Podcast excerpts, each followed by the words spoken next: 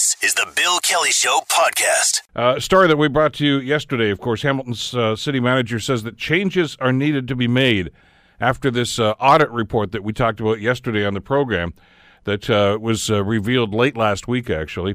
Joining us to talk about uh, the report itself and the ramifications is the city manager for the city of Hamilton, Chris Murray, joins us here on the Bill Kelly Show on CHML. Good morning, Chris. How are you today? Doing fine, Bill. How are you? all things considered. it's there you go. Let's let, us let us talk a little bit about this. you were quoted yesterday saying this report blindsided you. Uh, did did you have any expectation at all that there was going to be the, these uh, these sorts of revelations in this report? Uh, yeah, I mean, I had a, a read of the article, and I mean, in terms of blindsided, let's just be clear. I mean, audit provides a work plan every year, and in that work plan, they identify what it is that they're going to focus their their energies and efforts on. So not blindsided in the sense that they're going to look at how we uh, utilize consultants. So just I want to set that record straight.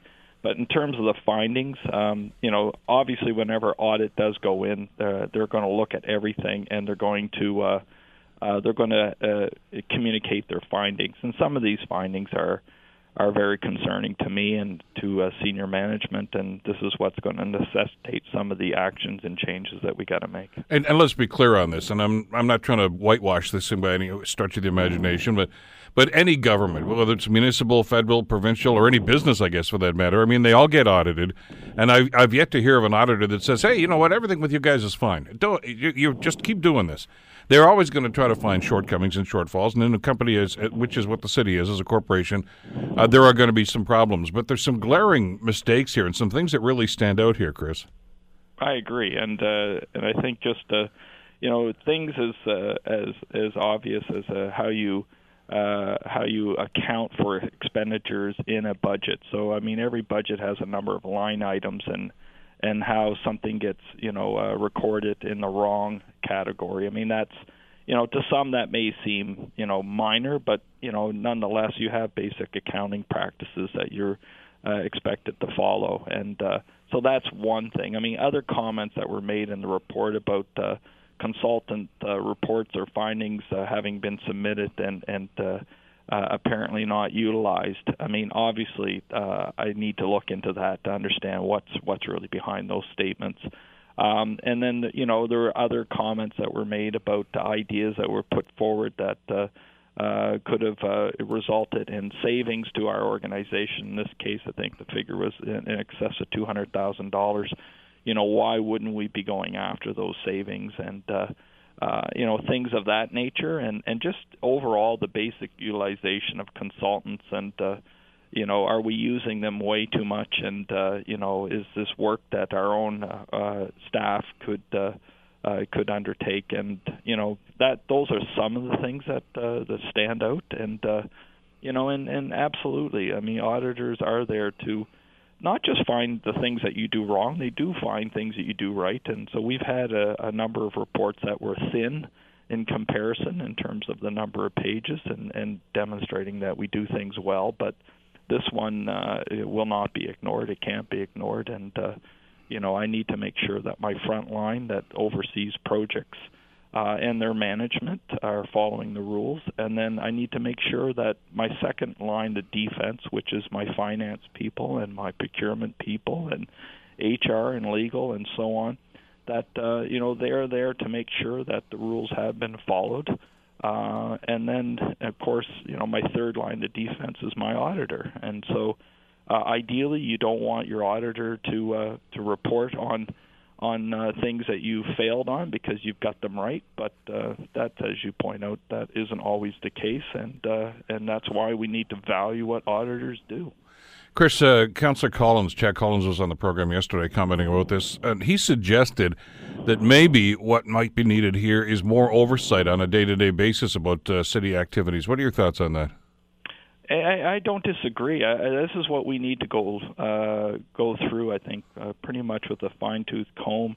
Um, you know, make sure that your frontline people that are responsible for, you know, uh, for for bringing projects forward to make sure they're brought forward in a proper manner. That there's you know solid business cases that support those projects, and that when those projects are approved and you're utilizing consultants or you're making expenditures that you know you're following uh, you know all the rules. And if we need to put uh, a little bit more clarity into that process then we will do that. Um, but the oversight and that I go back to what I just said my second line of defense is you know my uh, the folks that are uh, that are in corporate services. Uh, so that again that's my finance my procurement my legal my HR uh, to make sure that uh, you know they're tracking and assisting um, these project managers uh, with their work. I mean, they're they're incredibly talented people that uh, you know uh, can uh, help people uh, you know uh, avoid mistakes in the first place. Um, provide good advice to my front line that oversees these projects, and so that they're done right. Um, you know, it, it is about getting it done, but it's about getting it done in the right way when when we see the, the amount of money that's being spent on consultants, and, and this is not the first time this issue has come up at City Hall, but it, it raises a couple of questions, uh, and, and I want to ask you about these. One is you have to ask yourself then is are, are, you understaffed there in certain departments that you have to rely on consultants to do work that staff maybe could or should be doing? I mean that's definitely part of it. Uh, I think yesterday uh, our general manager of finance and corporate services um, you know did make that uh, that statement clear. And uh, I mean we have a high volume of work, uh, but you know it's no excuse for getting it done in the way it should be done. And uh, but you know there's no question. Sometimes that work uh, that workflow that overload is is dealt with through consultants. And I mean council's been rightfully very clear about. Uh, adding more full-time employees to our organization and certainly you know, uh, uh, puts uh, you know uh, pressure on us to not increase complement, um, and so uh, you know, and they do expect the work to get done. So how we manage our resources, I think, is key. But I, I want to bring one other thing to everyone's attention, and I look at my city solicitor, for example. Um, when she started, we were spending somewhere in the order of about a million and a half dollars on outside legal support and um, over four years, she whittled that down to just over, I think, was about 150 to 200 thousand dollars. So uh, quite a significant drop. What she did was she uh, uh, was uh, knew very clearly how uh, how much the range of talent that she had within her lawyers, um, and that she gave uh, more opportunity to uh, to her own staff to take on what might be stretch challenges for them uh, and uh, with some good results. I mean, we not only dropped the budgets, uh, you know, our staff, and sometimes the best thing you can do for people is to give them challenging work. And uh, you know, I think people always think it's money that motivates people. Uh, sometimes it's not that at all. Sometimes it's just you know an, an opportunity to gain experience doing work that you don't normally do. So I want to make sure that we're not missing those opportunities for staff that are, you know, highly motivated and skilled. That uh, you know we're able to uh, tap into their, um, you know, their expertise and their work ethic, and uh, give them a chance to do work that maybe other times we, uh, you know, we simply uh, find someone in the private sector to do for us.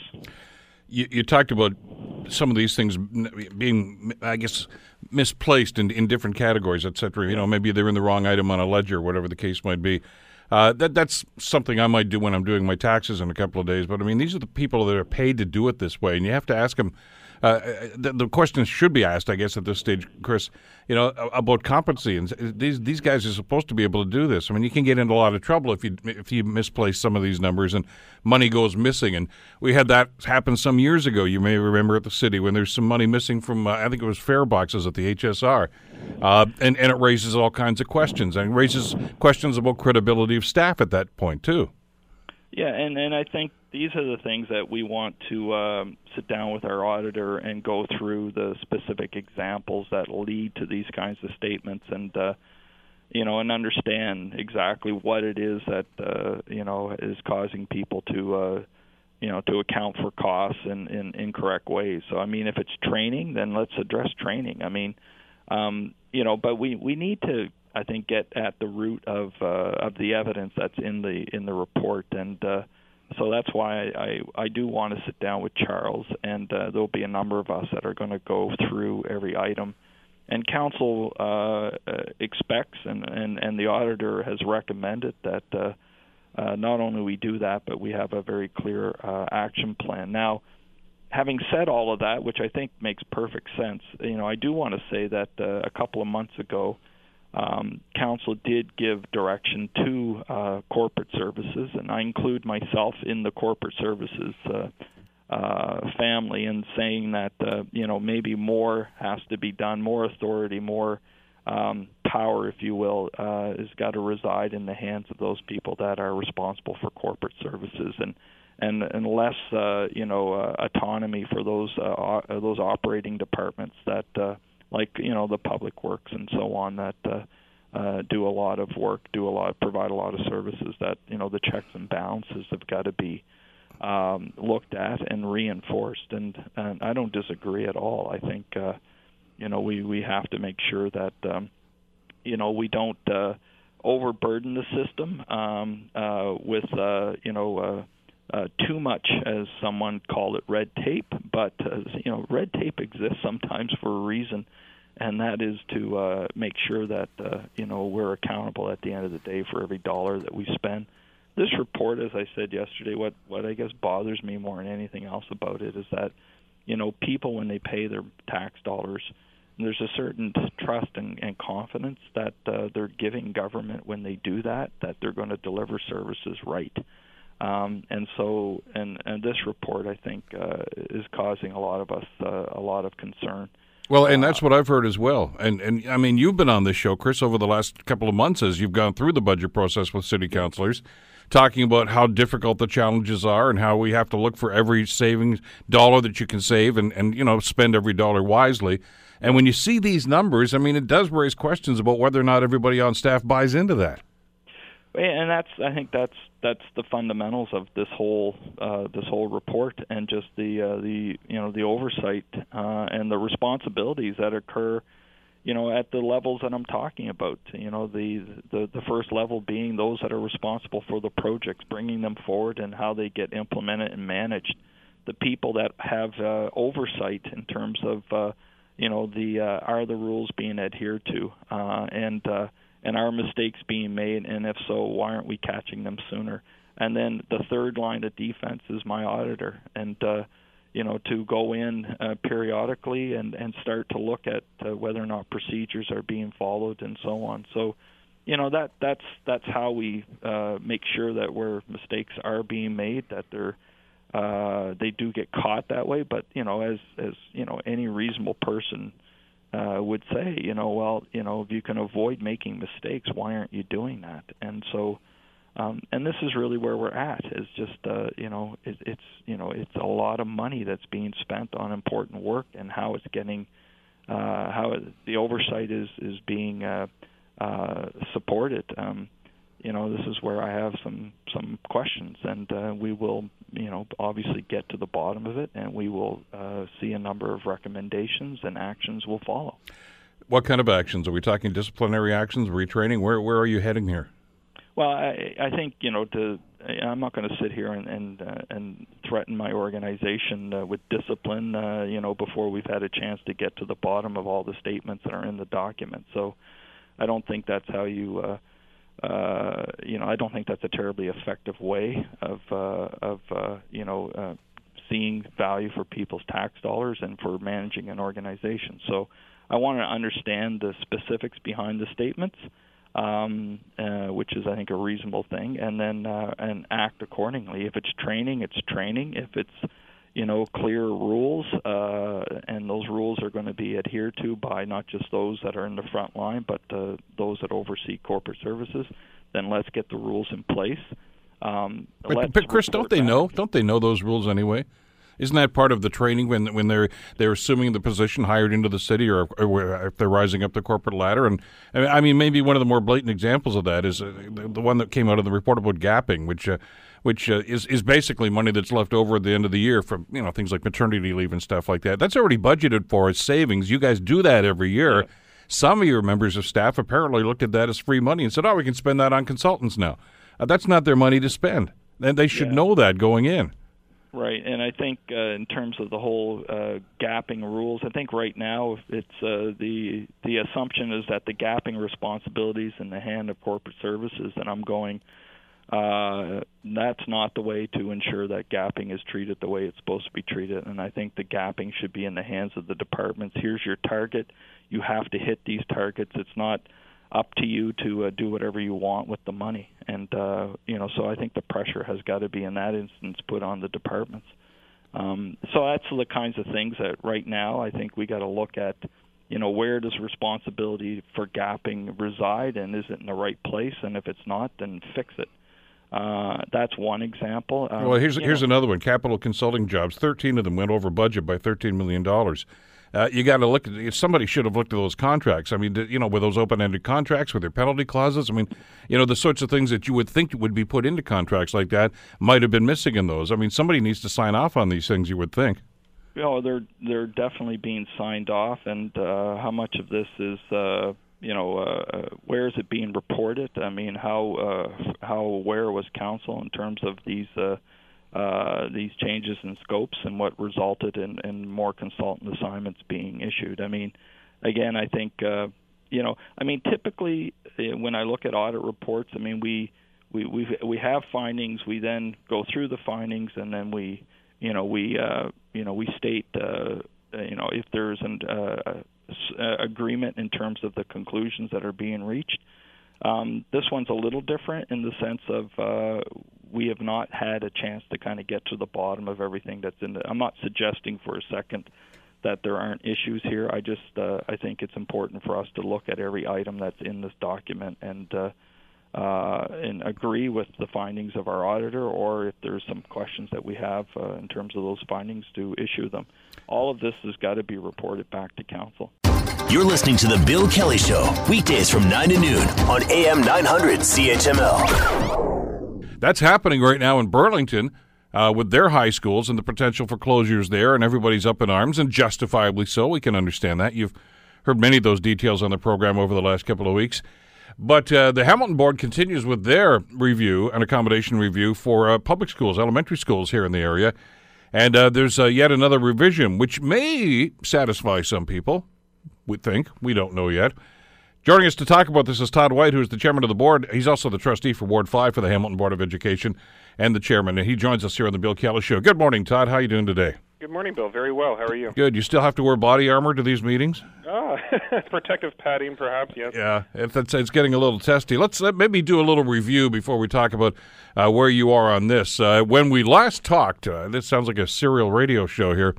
Uh, things were getting pretty ugly because uh, there was a proposal, not necessarily a guarantee, but a proposal that Hess Street School. Uh, might close. And uh, we talked to a number of community groups uh, from the surrounding area that were upset about that. Uh, that was on the table. Uh, there's been a revision on that. Where are we now?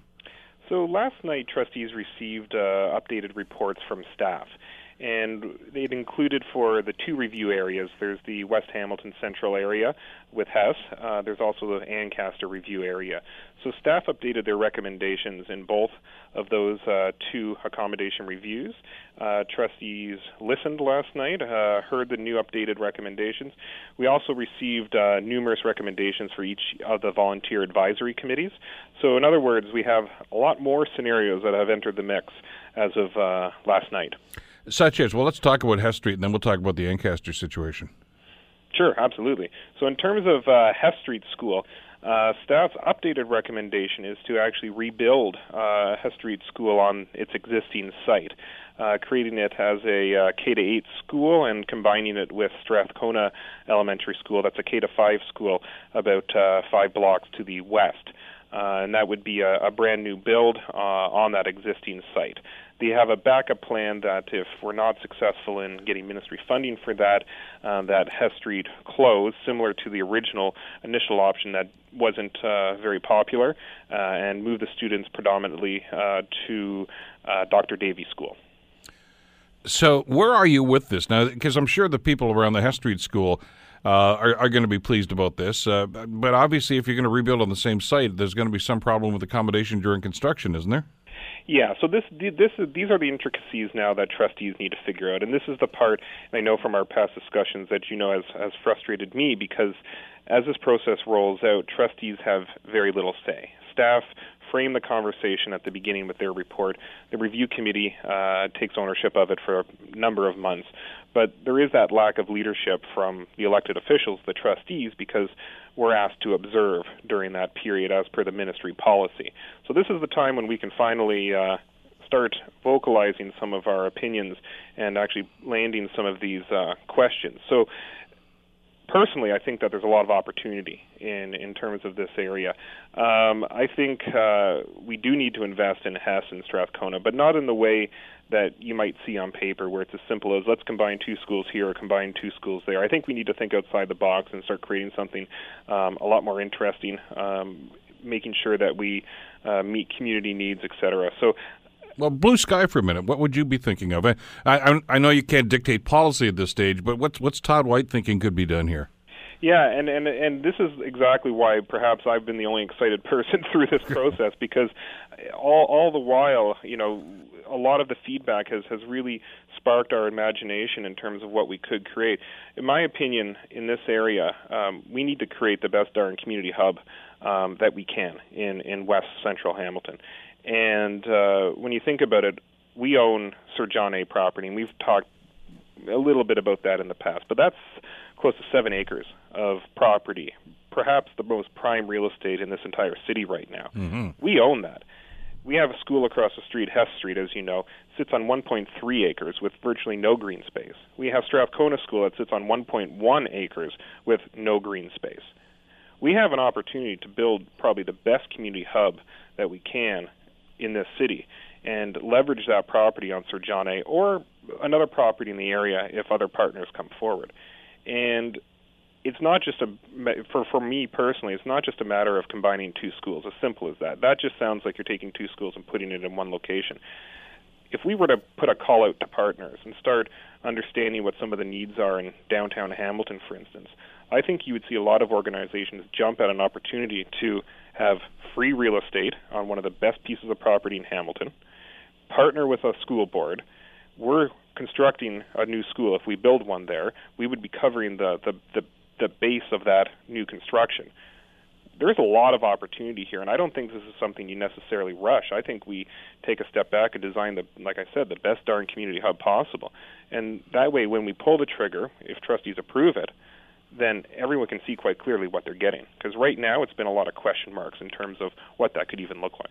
Well, what kind of community partners would you be looking at right now? Because I, like, it's no secret there are a lot of people looking at that piece of property right now uh, with with great envy, thinking, "Boy, what I could do with that parcel of land downtown." That's right. So we would want to talk to anyone and everyone, and that's and that's the difficulty in this process. So the review committee uh, in the in the downtown Hamilton, the, the volunteers discussed a number of options for partnerships, but they're not in the position to start negotiating or, or reaching out to partners, nor are partners going to make any firm commitments when the board hasn't decided its own future.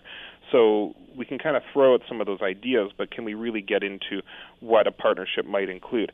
You can't. So it, it leaves a quite a bit of unknown um, in terms of what that could look like. But I think to your question, if we were to put out that that question to partners, community, others, you'll start to see folks stepping forward, um, no doubt. And it could be anyone from public agencies to not for profits to other social services, health services. It could extend to a number of different options, but we don't know what's out there unless we start uh, asking those questions. I'm just in my mind's eye trying to go around that neighborhood right now. Uh, uh, community centers, swimming pools, things of that nature. And there's a lot of, of, of things that could actually happen in there uh, if you can get private sector investment. I know, you know, that's let's face it. Since we're throwing everything on the table, there's been some discussion about the arena across the road from Sir John A. Macdonald, and maybe maybe you know there should be a land swap. I, the, the, the sky's the limit here. I mean, because you're basically working with a blank piece of paper here. Well, and that's why I've always been adamant that we retain Sir John A. I'm not personally in favor of, of selling it um, initially because once again, that's one of the best pieces of real estate in the city. If others have of somewhere else that they may want to partner with us nearby, perhaps there's a swap. But right now, that keeps us in that conversation. We hold uh, as a board of trustees, and that being land designated as ed- education for the time being, um, we we hold that that power and that control over what uh, what we'd like to do with students and community first and foremost on our minds. But with that in mind, if you're looking at, and, and again, we're blue skying here. I don't want people to think, oh, my, they're, they're going to build a school there. They might. Uh, they, I don't know what's going to happen at this stage. A lot of this depends on just how much money the province wants to kick into this. You got it. But if that does happen, and if you move across the road to the John A. site uh, to, and look at this this combined Strathcona Hess Street School prospect that you're talking about right now, that gives you two surplus pieces of property that you could sell to private development if you wanted to correct? Yeah, it opens up other opportunities as well. I mean, in terms of a business case of the province, um, if you get enough partners on board and uh, check enough of their their boxes in terms of uh, different services available, I think we could put forward a case that they couldn't say no to. Um, and then, of course, you have, uh, as you'd mentioned, the existing properties that you could sell as well. Put that money into the project. Um, you can keep going from there. And there's other property perhaps in the area, whether it's city owned, privately owned. Um, if Sir John A is not the desirable site, while I'm throwing it out there, and others have thrown it out there as well through the process, it could be another site in the area, and we'd be all all ears. Like I said, we want to deliver the best possible school for those communities, and whether it's on that site or elsewhere, we haven't decided. But let's let's go for it. Well, it is your piece of property. We're talking about the John A. site right now. Have you had discussions with the city about partnerships? Uh, not not quite yet because we haven't decided where we've we've landed. We've had a great amount of support from the two area councillors, Aidan Johnson, Jason Farr in that area. Uh, the mayor certainly chimed in in terms of his support uh, for the Hess Street community as well. So we know that folks at the city are listening. Uh, we have a fantastic working relationship and number of partnerships underway with them. So of course they'd be the first ones we'd be approaching uh, as we look at some of these options. Uh, but we can go beyond that as well. You, you talked about community hubs, and, and I would argue that it's already there. Uh, it because that's one of the good news stories we heard when we started looking into what was going on at Hess Street, and I'm sure you're aware of, of course, as as a, as a, the chairman of the board for the, the Board of Education. Uh, that's already become a community hub for new Canadians. It's a it's a, a, gathering spot for them. There's a number of programs that are that are going on within the school right now for some of those new Canadians to get acclimatized to the country and to this community for and in that particular neighborhood as well. Uh, you, you, could expand that. I mean, you don't want to lose that. You want to expand something like that because that's one of the fastest growing areas in the city right now. That, that's right. And the one piece in terms of improving that is, as you know, over the years, as the community changes, uh, some of those services within the school change. But it's been more of an evolution where you, it's kind of a piecemeal approach. Um, I think when you design a hub from a new build, that's where you start opening other opportunities. It's difficult in an existing building with all of the restrictions based on the layout of the school, the size of the property, etc.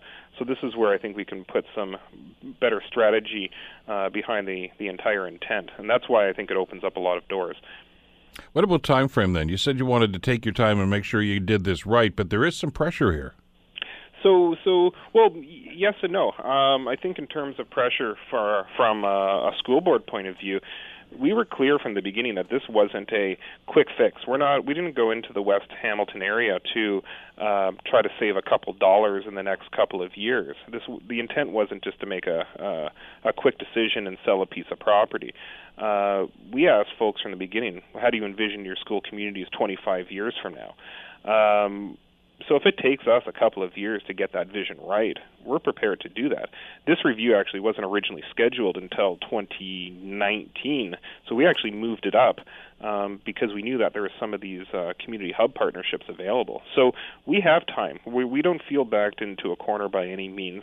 Uh, there's nothing devastating happening at, say, Hess or Strathcona right now. The roofs aren't caving in. The schools are working for the time being, um, but we're thinking 25 years out. And if we need to take our time to get that right, let's let's let's take that time. Let's uh, talk about Ancaster because I know that was part of the discussion as well. And very similar problems, different area of the city, but very similar problems. Uh, population growth, uh, sh- population shifts right now. How is the board moving on handling that situation? So that that's an interesting one. Staff originally recommended a new build um, and two additions. The revised that where they're asking for two new schools now. They've upped the ante and are asking for an addition on a third. Um, all most of those schools right now are K to sixes, a bit of a different model than you might be familiar with around the rest of the city. Um, this would move all or change all the schools to K to eights, um, but ultimately their biggest challenge all along hasn't been population. Same with West Hamilton, population hasn't been the issue. Uh, it's infrastructure and what the design of those school communities look like uh, a couple decades out. So in Ancaster, the idea of building two new schools and renovating another uh, with an addition, I think, is is beneficial because we're trying to renew that infrastructure uh, because right now it's it's not it's not in good shape whatsoever. You just had a brand new school open up there just a few weeks ago, a couple of months ago, I guess now. That's right. That's the Tiffany Hills area. Yeah. And uh, but you're looking at others right now, like Rousseau. I just drove by Rousseau. Uh, it's hard for some people that don't live there to say the old part of Ancaster, but I mean, it's uh, it's just off uh, Wilson Street, Mohawk Road, I guess. There, in an older neighborhood with older infrastructure, and it, it's kind of a tired building. Yeah, oh, it is. It's very similar to uh, what we did in Stoney Creek last uh, school year. Um, it's that old Wentworth uh, school board infrastructure where most of those builds were 50s, 60s, 70s. Um, not fantastic spaces, really not fantastic infrastructure in most cases. Um, the buildings need a lot of work. Uh, the school communities aren't necessarily tied to the bricks and mortar. Uh, they seem very open to, to new builds and rebuilds, uh, additions, renovations. So uh, they have the populations. It's just a matter of how we want to design the school communities. So it's it's really interesting to see how the review committee uh, handles a number of those options. But no matter which option you look at, the number one theme is is infrastructure. So that's the common theme. I think the goal in this case, while we may not have a the solution quite yet, I think that you'll see a pretty large uh, request in terms of dollars to the Ministry of Education when all is said and done. Todd, just to, I, I know you don't want to jump into somebody else's uh, political situation right now, but you know that our friends across the bay in Burlington are going through real problems, uh, as you guys did a few years ago with your high school accommodation review. Uh, they're having some problems with downtown schools and things of this nature. Has there been any discussion at all with the province, with the education ministry right now, about perhaps changing the model of funding for all of these things? I mean, this is putting neighborhood against neighborhood and, and school against school, and it's it's it's not healthy for community building. And and frankly, as we talked about at the beginning, this is somewhat problematic for the boards as well. Yeah, and it puts boards in in a tough position. I would say though that our board has learned a lot from some of those decisions back, you know, five, six years ago. Um, it's really evolved since then. So I, I look at Burlington and I feel like kind of I'm going back in a bit of a time machine to when we did our secondary reviews, and it, it in many cases it seems to be a lose-lose situation. In terms of our uh, current elementary reviews and recent elementary reviews, there always is that fear that the board um, or the ministry um, is trying to save dollars and close schools and hurt communities in this case, I don't see that lose lose at all in in either of our cases. Like I said, timing isn't urgent. Um, I look at it, and I always do, not just what can we leverage from the ministry and close so we can leverage the odd buck here or there. Uh, I think the real question that we need to ask is what do we want despite dollars? How would we design schools?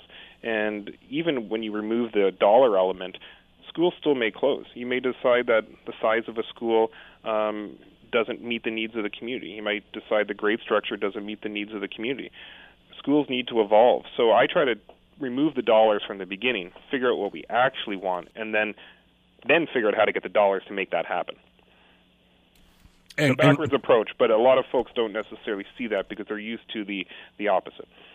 Well, I know, and, and there's always going to be that uh, that group that's going to say, "Well, I got a school across the road from me. I don't want it to close." But how do you sell them on the bigger picture? Well, and I, I think that's where we need to show them what they're going to get. And there's been a lot of unknowns. So if you were to say we're going to combine Hess and Strathcona, what does that look like? Where is it going to be? Uh, what's going to be included in that school? Um, until you can answer all of those questions, of course, there's going to be hesitation. Um, same with Ancaster right now. The most of the the the options that staff have put forward um, have received great feedback from the community. The one um, school that there's a bit of tension is Queens Rangers. Staff are recommending that there be a boundary review, so Queens Rangers may see themselves going to the uh, New Beverly School, not in the Ancaster area, but in the other side of Flamborough. Um, or they could see themselves in CH Bray. But we they don't know the answer to that question yet. So a lot of those communities see themselves in limbo, and until you can start to answer those questions, you're going to obviously have a lot of anxieties in different areas.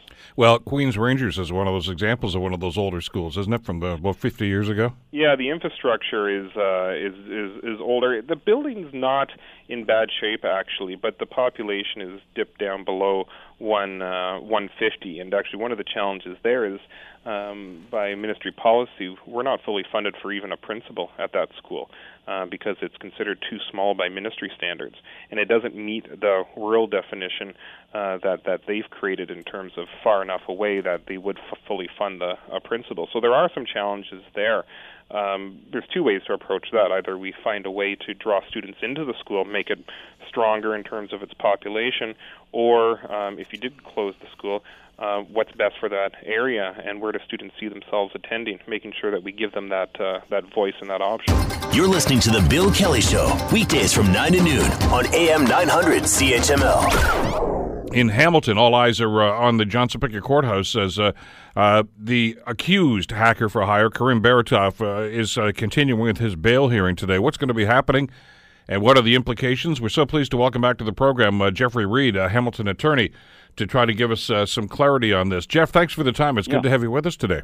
Good morning, Bill. How are you? I'm great, thanks very much. This is day two of this hearing. I, I guess the first question I've got here, Jeff, among many, who has status at this hearing? Okay. Well, basically, uh, the uh, the federal government uh, prosecutes these uh, um, as the agent for the foreign uh, uh, country, in this case, the United States. So um, in this case, there's an arrest warrant issued under the Extradition Act, and uh, that act provides that uh, where a person has been arrested, they're to be brought before a judge. In this case, judge specifically means of the court, and the court specifically means the Superior Court of Justice. So, unlike most offenses, but not all, murder, for example, is an, is an exception, um, uh, which go to the Ontario Court of Justice, or the so-called provincial court, this goes to the Superior Court.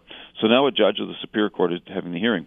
The second feature of it is that it's uh, conducted much like a, uh, a bail review, in which uh, the uh, the uh, accused has to show a reason why uh, should be uh, released pending the decision on extradition. So that's what they're doing right now and uh, they conduct it uh, just that way. It's it's quite an elaborate process, but um, that's what they're in the midst of doing. As somebody had asked me over the weekend uh, when we knew this was coming up again today, uh, you know, it's it's the U.S. authorities that want them there. Why aren't they arguing this? They they're not allowed to, to do that. No, they don't no. have status in Ontario courts, do they? No, no. They uh, they they bring their extradition request to the uh, government of Canada. Government of Canada then decides whether or not to issue a, a warrant based on that.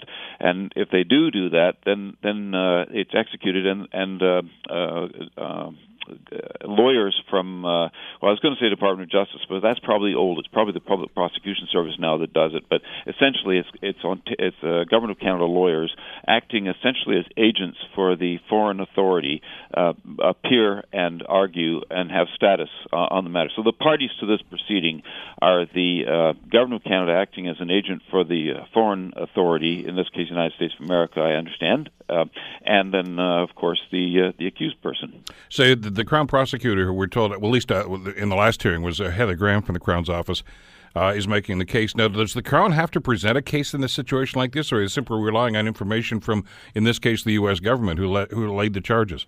Well, that's effectively what it is. It's relied upon information from the U.S. government. And uh, it kind of skipped ahead just for a, a, moment because when you get to the actual hearing, the hearing is based on a documentary record, which basically means that the foreign government prepares uh, something called a, uh, or, or at least the the, um, the the federal government will prepare something called a record of the case, and it's uh, it's actually prepared by the foreign state, but uh, but it, it contains the information that they say shows that an offense was committed and that this person committed the offense and meets the requirements for extradition. And so they essentially rely upon that to present that to the uh, uh, the judge here. But the uh, problem for the accused person here is that the, the accused person now has to uh, uh, show that they are entitled to have a release, um, uh, and instead of just being kept in jail pending the uh, the hearing. Um, it's a it's a bit of a reverse uh, from what you'd normally see. So that's how it works. All right, and how soon will this this extradition hearing actually start to take? Because this is not the extradition hearing. I want people to be clear on that. This is just the bail hearing that That's we're. right. It's just the bail hearing. Well, I shouldn't say just because it's so important. but yeah. Yes, it's a it's a it's a preliminary skirmish, you might say, in this contest between the accused on the one side and the or respondent you would use the extradition language but basically the accused person and the and the government on the other side. So yes it's uh, it's uh, it's a preliminary uh, round as it were getting ready for an extradition. An extradition hearing could take some quite some time to pull together because it would depend on how complicated the case is and how much time parties need to uh, to uh, be able to present it. The federal government's probably more or less, more or less, I would say, in its go position already. I'm sure that they've done everything, so they've they wouldn't have taken this step uh, until they were good and ready to go. At, at which point, it's really going to be a function of how long the defense needs in order to uh, be able to properly put its case together to resist this. You mentioned something rather interesting uh, because I think a lot of us have the mindset that you know innocent until proven guilty, and, and of course if charges are, are pressed against somebody, uh, the onus is on the crown to prove their case. Uh, who is the onus on in this bail hearing? Is it on uh, the, the the the Baratov team here, the lawyers were to prove that he he deserves bail, or is it on the crown to to to, to try to prove that he doesn't? Well, he's going to have to show cause why, uh, Ah. why he should be released, and um, uh, that's you know it, because the, uh, the it's done the same way as if it was a, a, a murder case under Section 522 of the Criminal Code, because the Extradition Act talks about it, there's a lot of referencing back and forth. That's what makes this thing really complicated uh, to to look at. But but but basically, the Extradition Act says that the um, the uh, the proceeding is. Uh, uh, done the same way as if it was uh, under Section uh, 522 of the Criminal Code.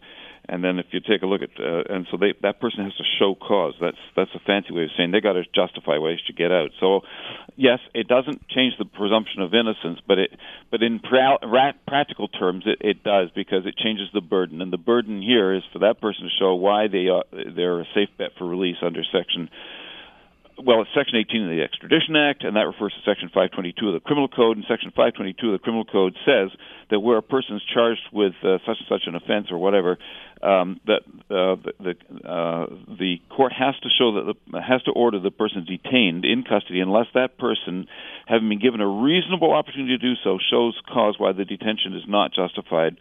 And then you go back to other provisions of the criminal code, which says justified in relation to section 515 sub 10. And then if you take a look at those sections, as I said, it's kind of complicated, but but there are three grounds for detaining a person. So those are the uh, primary ground, which is um, the the accused in this case will have to show if you let me go, the court satisfied that this person will come back for the hearing and not just disappear into the woods. Uh, number two, uh, the person has to show, well, if the court's satisfied that uh, they'll come back, the court is also satisfied that they won't commit an offense um, in the meantime. And then uh, there's a third level, which is called the uh, uh, third, well, they call it a tertiary level. It just means a third level, which is in some cases uh, the court can keep a person in custody where it's such an outrageous offense or the circumstances are so uh, uh, outrageous and, and strong that that the administration of justice will be brought into disrepute, which is a fancy way of saying people would lose confidence in the in the justice system if the person were released. I, I usually, uh, I don't think it was necessarily directly in play, but to, but to give an example, a high watermark, and I don't for a moment suggest this fellow is is all like this, but just to illustrate the point, if you had a case like Bernardo, Bernardo would probably have been uh, at that third level as well, because people would say, well, even if he's going to come back and even if he won't commit offenses, boy, this is so egregious that I don't know if we can just let this guy out because people lose confidence. So those are the three levels. So yes, in summary and substance, the accused has to show the judge why it's justifiable to let him out until he has his hearing. He has to show the court that he's going to be a good bet for coming back uh, and and he's safe to be released. He'll come back. B that he won't be committing offenses when he gets out, and uh, C that uh, the public uh, interest is uh, is satisfied that uh, it won't offend members of the public who are reasonably informed uh, and, and and acting reasonably that won't offend them. That he should be released, wait, waiting for his extradition hearing. I, I don't know if we can get inside the judge's head as all this is going on, uh, uh, because a lot of lawyers would like to do that too when they get their cases in front of the court. It'd make your life a lot easier, wouldn't it? Yeah. but uh, but but with with what's happening here, and you've just outlined the three major criteria here that are going to have to be evaluated here. Uh, given the circumstances of what we know anyway about this case or the, this, this alleged case, I guess at this stage, Jeff, uh, is flight risk at the top of that list? I would say it probably is. I certainly think the government is playing that card. Uh, as far as I know, I have to tell you, I'm not privy to anything in this case. I probably know less than you. I've just read what I've read in uh, from news reports from here and there. But um, but it seems to me that from the news stories which talk about uh, other persons who were allegedly implicated in this, and have, as I understand from the news stories, have have uh, allegedly gone to Russia where there's no extradition treaty. Um, and and because of the stories that uh, there's a you know that this fellow has a uh, has a lot of means, and therefore that means to uh, to possibly use for a flight should he choose.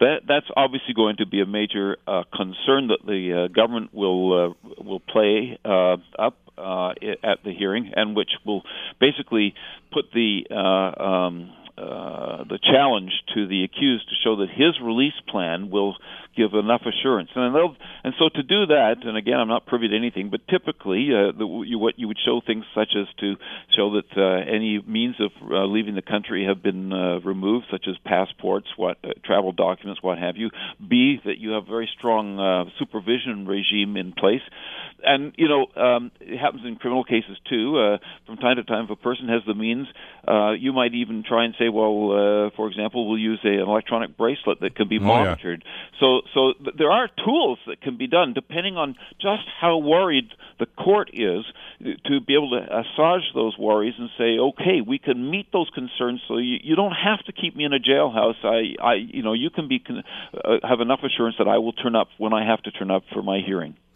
Yeah, we've we've talked about the bracelets and everything else, and I, I mean, even if we remove passports, I mean, uh, I mean, Julian Assange found his way over to Russia, you know, notwithstanding all, all the other things that people were trying to put in the way. But no, uh, not Assange. Uh, you mean uh, the other fellow from uh, Assange went to? Oh yeah, I'm sorry. Yeah, yeah. Right? I'm talking WikiLeaks. Yeah, yeah. Uh, but, Assange went to the, the Ecuadorian embassy in what London? Is it? Yeah. To escape Sweden, and uh, I, you're talking about the fellow whose name won't come to me, who was the responsible. Snow- Snowden. We're talking about Edward Snowden. Snowden. Yeah, yeah, yeah. Yeah. So anyway, but but it just shows an example about flight risk and, and exactly. how things can happen. And y- yes. Uh, so the U.S. is, is obviously pressuring the Canadian, well, not pressuring the Canadian government, working through the Canadian government, yeah. pressuring the court, I guess, to right. try to get this done. Yes. Uh, what about uh, how how does a judge uh, evaluate some of the information that they're hearing? For instance, uh, the father, I guess, testified at yeah. the first part of the bail hearing the other day, essentially saying we'll put up the money, etc., right. Uh, which always raises a question. And and again, Jeff, maybe you could address that because most of us, of course, uh, are never going to be inside our courtroom, and, and even fewer of us probably in a situation like this. Right. So we say, you know, we, we fall back on, well, I saw it in a movie once, or I saw this on TV. Mm-hmm. How does how does the judge decide if, if they're even leaning towards bail uh, on evidence uh, of setting a, a, for instance, a, a dollar figure and setting parameters? Well, uh, that's a, a, a dark uh, art, let me just say, because uh, there there isn't any sort of like a a, a, a, a meat uh, chart that says if it's this amount of uh, you know offense, then it's that amount of uh, bail. But I will say in general a couple things. First of all, the judge will decide on evidence. The evidence is originally presented in an affidavit form, and then, uh, of course, the opposing side. So, so in this case, for example, and again, I'm not privy to any of this, but but, but typically um, there will be an affidavit from the accused, also from people who would uh, come forward to be his sureties. I understand his parents, for example, but they will come forward in an affidavit form, which is a sworn document, and say we're willing to do this. This is. These are our circumstances. This is how we can back our word. This is our plan, so forth. Then, when the affidavit's filed the opposing side, which in this case would be the Crown, uh, will have an opportunity to cross-examine. So, in effect, they'll almost certainly be, have been giving uh, uh, um, live evidence in front of the judge, who has an opportunity to evaluate it, just like a judge would evaluate any witness in any case on anything, and decide what's credible, what's not credible, how you know how do they present themselves, and so forth. And the judge will be looking at uh, not just the integrity of the individuals who come forward and say, "I'm willing to back this person," and uh, also, you know, uh, look at uh, whether they can sort of literally uh, put their money where their mouth is, so that they they've got a lot um, riding on it. I will say that uh, in extradition cases, the uh, the amount of bail that is uh, is ordered is usually radically higher than non-extradition normal criminal cases. For example, if, if you had a normal criminal case where a person might be released on, uh, you know, say five or ten thousand dollars, and they were uh, and somebody was coming forward and pledging uh, their their worth and uh, and saying I've got uh, assets that are worth X amount. It was not at all unusual for the judge to uh, to uh, uh, make an order almost for the whole amount of the asset that's being pledged. So, for example, if somebody would come forward and say I've you know I've got property that's worth uh, it, it, in a criminal case it might be uh, one that would uh, be worth release on five or ten thousand dollars. It wouldn't be unusual to see a judge order fifty, hundred thousand dollars uh, in the amount of release. Basically. Uh, the numbers are so much higher than in normal criminal cases, and I don't know. That just seems to be a matter of practice that uh, that I'm aware of, at least.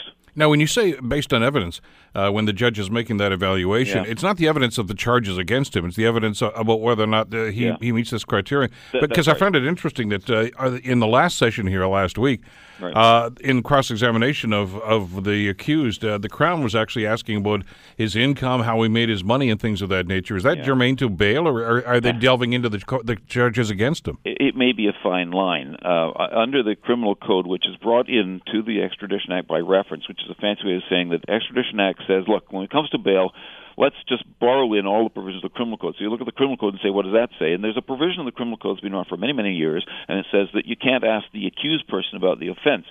But there can be a lot of questions that are peripheral, and so um, you know it, it'll, it'll become to a point at which, uh, if it's getting too close to the uh, to the meat of the matter, uh, there would probably be an objection. On the other hand, reasonable questions that are relevant to things uh, such as if you're released, uh, how you're going to support yourself, and and and and questions about your means. To, in other words, from the defense, from the crown point of view, to try and show well maybe you've got the means to uh, ski, flee the country. Those are going to be sort of relevant. So a judge will have to make a call on that. At which point uh, are they getting so close to the matter that uh, they're actually asking about the offense rather than just uh, things that are relevant to questions of release? Um, and that that's just be a, a judgment matter uh, in the course of the hearing itself. Do you feel that, uh, and again, you don't have any insider information here, but do you get the feeling that this is going to get wrapped up today?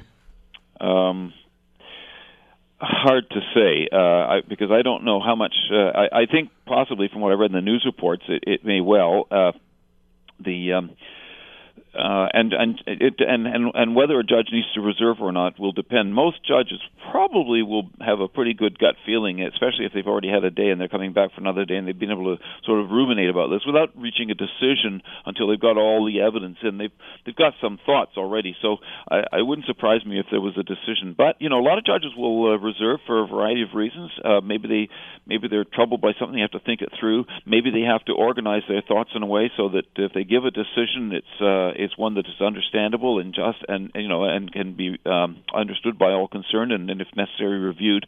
So uh, I, yeah, I think the hearing will wrap up. Whether the judgment comes down today is a, another question. But essentially, what you have to think about in a case like this, Bill, is that the accused person is being told you're staying in unless you can show why we, you should get out. You have to satisfy the court, and that means the accused person is going to have to bring in what what we call uh, a, a release plan. Um, it's not a term of art. You're not going to look up in the criminal code and say, "Aha, capital R." capital P release plan. But it's but it, it describes what the accused person is going to have to do to bring to court something that says to the court, okay, if you let me out, you can be satisfied I'm coming back. I'm not going to get into trouble, and it's not going to offend the public at large that I, I'm you know been released while I'm waiting for my hearing. The Bill Kelly Show, weekdays from 9 to noon on AM 900 CHML.